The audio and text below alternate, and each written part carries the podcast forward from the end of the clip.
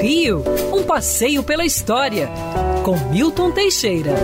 Amigo ouvinte, dia 14 de outubro de 1835, o Rio de Janeiro conhecia uma grande novidade. As primeiras barcas a vapor Rio-Niterói. É. Em 1834, a Constituição foi revista e criou-se a província do Rio de Janeiro, separando-a da Corte, que passou a ser o município da Corte, e depois capital federal, depois estado da Guanabara e hoje cidade do Rio de Janeiro. Bom, era preciso uma capital para a província do Rio de Janeiro. Várias cidades se despontaram, Angra dos Reis, Campos, mas venceu Niterói pela proximidade do Rio. Aliás, não existia Niterói, era Vila Real da Praia Grande.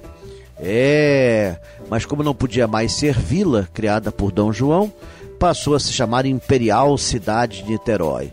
Só que o acesso a Niterói se fazia por barcaças que levavam, nossa, quatro horas para atravessar. Finalmente, em 1835, a Companhia Fluminense coloca as três primeiras barcas: a Praia Grandense, a Niteroiense e a Especuladora capazes de levar 250 pessoas por cada vez, faziam o percurso em meia hora.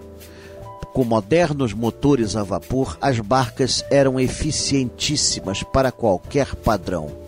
Dez anos depois de inaugurada, a especuladora, talvez de tanto especular, acabou explodindo e afundando próximo de onde hoje é a onde hoje é a Praça 15. Então ela está, deve estar lá ainda é, no fundo do mar.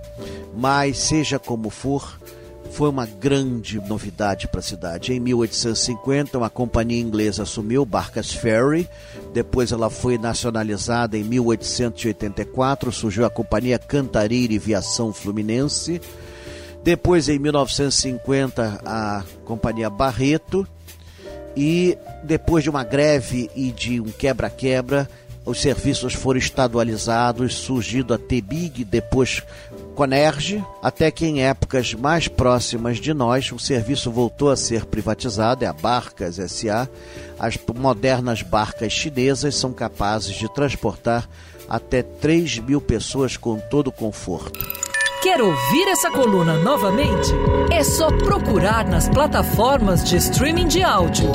Conheça mais dos podcasts da Band News FM Rio.